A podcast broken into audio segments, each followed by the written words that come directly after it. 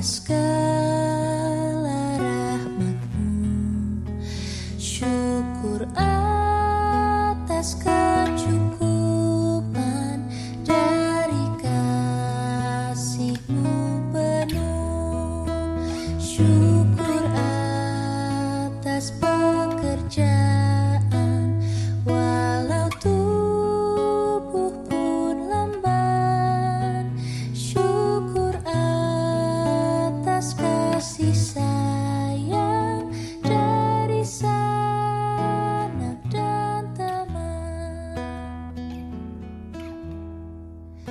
Saudara-saudara, berjumpa lagi dalam rubrik Katekese Liturgi. Jikalau di episode-episode sebelumnya sudah dibahas tentang rumpun liturgi berhimpun, rumpun pelayanan sabda, kali ini akan dibahas tentang rumpun pelayanan meja atau syukur.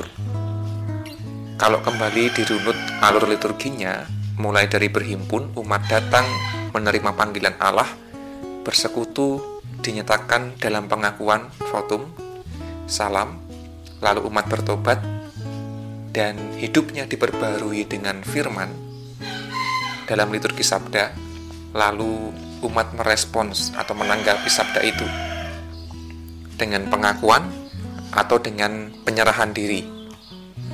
Nah, kemudian setelah umat menerima berkat Tuhan berupa pengampunan dosa, berupa firman, lalu umat bersyukur kepada Allah.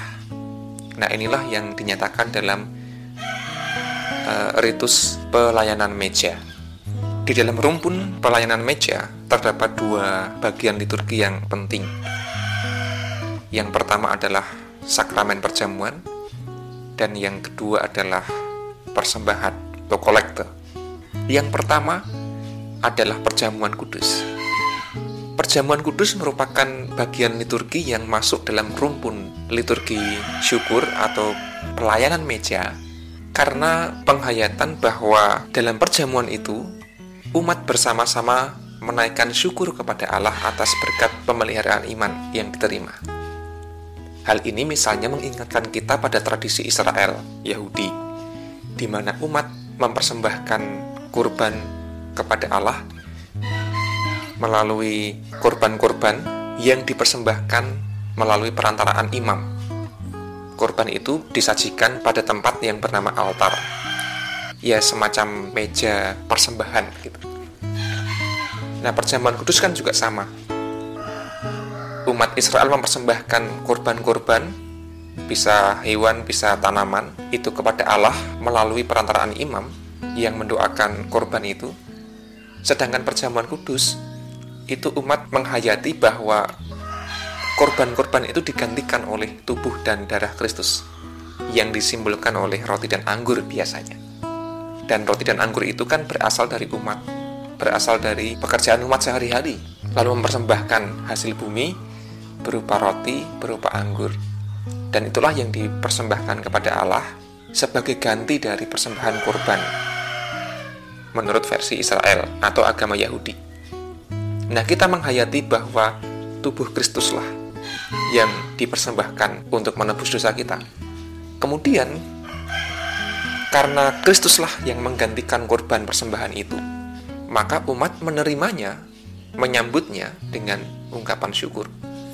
Maka ketika menerima roti perjamuan, ketika menerima anggur perjamuan, penghayatan yang mestinya muncul adalah penghayatan syukur. Bersyukur karena tubuh Kristus dan darah Kristus dikorbankan demi keselamatan kita. Nah, itu poin yang pertama. Poin yang kedua, di dalam perjamuan kudus, umat juga diajak untuk bersyukur tidak hanya dalam batinnya, namun juga dalam tindakan, yaitu saling berbagi makanan dan minuman. Saling berbagi, duduk bersama, makan bersama, minum bersama, ini merupakan bentuk persembahan atau syukur umat dalam tindakan saling berbagi yang melambangkan saling berbagi kehidupan. Seperti Kristus telah berbagi kehidupan nyawanya bagi banyak orang, umat pun diajak untuk saling berbagi makanan, minuman, saling berbagi kehidupan, saling berbagi berkat. Nah, itu mengenai sakramen perjamuan. Tentang topik perjamuan kudus sendiri bisa dibahas dengan sangat rowo. Kapan-kapan kita bahas pada rubrik tersendiri. Apalagi sekarang ada wacana tentang perjamuan kudus bagi anak-anak akan butuh uh, waktu yang lebih panjang. Nah, bagian yang kedua setelah sakramen perjamuan adalah persembahan atau pisungsung atau kolekte. Dalam bahasa Latin itu kolekta, itu berarti sumbangan untuk kehidupan bersama. Jadi makna kolekte adalah kita bersama-sama mengumpulkan sesuatu untuk kepentingan orang lain, untuk kepentingan banyak orang. Nah, kolekte kan begitu, kita mengumpulkan uang atau barang dan uang atau barang itu dipakai untuk kepentingan banyak orang. Dalam hal ini, terutama adalah kepentingan gereja atau warga gereja atau umat. Namun juga harus diingat, gereja kan juga mengolah atau mengelola persembahan itu tidak hanya untuk kepentingan internal gereja, tetapi juga untuk kepentingan orang banyak memberikan bantuan kepada masyarakat misalnya. Persembahan juga diaturkan dalam lingkup yang lebih luas, klasis, sinode, dan itu dipakai digunakan untuk pelayanan mewartakan kabar baik tidak hanya bagi gereja namun juga bagi orang banyak. Nah, sekali lagi prinsip kolektor bisungsung berbagi adalah aku memberikan sesuatu dan sesuatu ini akan dipakai demi kepentingan banyak orang. Jadi kesadaran untuk berbagi hidup itulah yang mestinya mendorong orang untuk bersembah. Dan harus diingat, namanya adalah persembahan. Berarti diberikan dalam sikap sembah. Yang saya maksud adalah sikap hati. Persembahan berarti diberikan demi kemuliaan Allah. Jadi persembahan pertama-tama bukanlah diberikan oleh umat kepada gereja, melainkan kepada Allah. Ya memang Allah berkarya melalui gerejanya. Nah persembahan Biasanya memang berupa uang, namun juga ada yang berwujud barang dan lain sebagainya. Ya memang tentu saja umat tidak sebatas memberikan persembahan ketika ritual ibadah di gereja dilaksanakan atau ketika dalam perkumpulan-perkumpulan PA misalnya, piston misalnya. Namun setiap saat umat bisa memberikan persembahan melalui berbagai macam cara. Ada kotak persembahan, ada rekening gereja, dan sekarang melalui eh, uang-uang uh, elektronik sudah bisa dilakukan di banyak gereja. Nah, pertanyaannya adalah sudahkah persembahan itu dilakukan, dihaturkan dalam sikap sembah kepada Allah? Karena sering kali persembahan justru diberikan atau dihaturkan dalam semangat transaksional, dalam semangat hitung-hitungan, dalam semangat tanda kutip jual beli gitu ya dalam hatinya itu berpikir, aku memberi supaya aku diberi lebih. Padahal, menurut ajaran kita, aku memberi karena aku sudah terlebih dahulu diberi berkat oleh Allah. Persembahan adalah respons kita atas berkat Tuhan. Maka persembahan didasari keikhlasan, ketulusan, dan sikap sembah kepada Allah.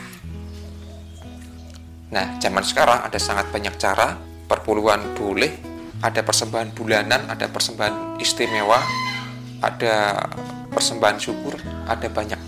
Tinggal dipilih mana yang menurut kita cocok dengan kebutuhan dan situasi. Maka penghayatan persembahan pertama-tama adalah keikhlasan kita, kesadaran kita tentang bersyukur karena Allah telah memberikan berkat.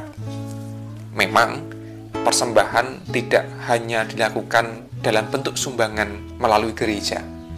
Dalam kehidupan kita sehari-hari pun, setiap kita berbagi hidup, itu juga adalah persembahan. Misalnya, berbagi makanan, minuman kepada tetangga, berbagi berkat pada orang-orang miskin, berbagi pengetahuan kepada banyak orang, berbagi nasihat dan perhatian kepada orang lain. Itu pun adalah persembahan. Bentuknya bisa dana, bisa daya, bisa tenaga, bisa pikiran, bisa ilmu, dan lain sebagainya. Jadi ada persembahan yang diungkapkan dalam kehidupan sehari-hari, ada persembahan yang diwujudkan dalam ritual keagamaan. Dua-duanya menurut saya perlu seimbang. Dan itu diwujudkan, disimbolkan dalam ibadah, dalam rumpun ritus liturgi pelayanan meja. Demikian penjelasan singkat tentang pelayanan meja. Semoga menolong kita untuk semakin menghayati rasa syukur kepada Allah dan kita memberikan persembahan sungguh-sungguh dengan sikap dan penghayatan bersembah kepada Allah. Amin.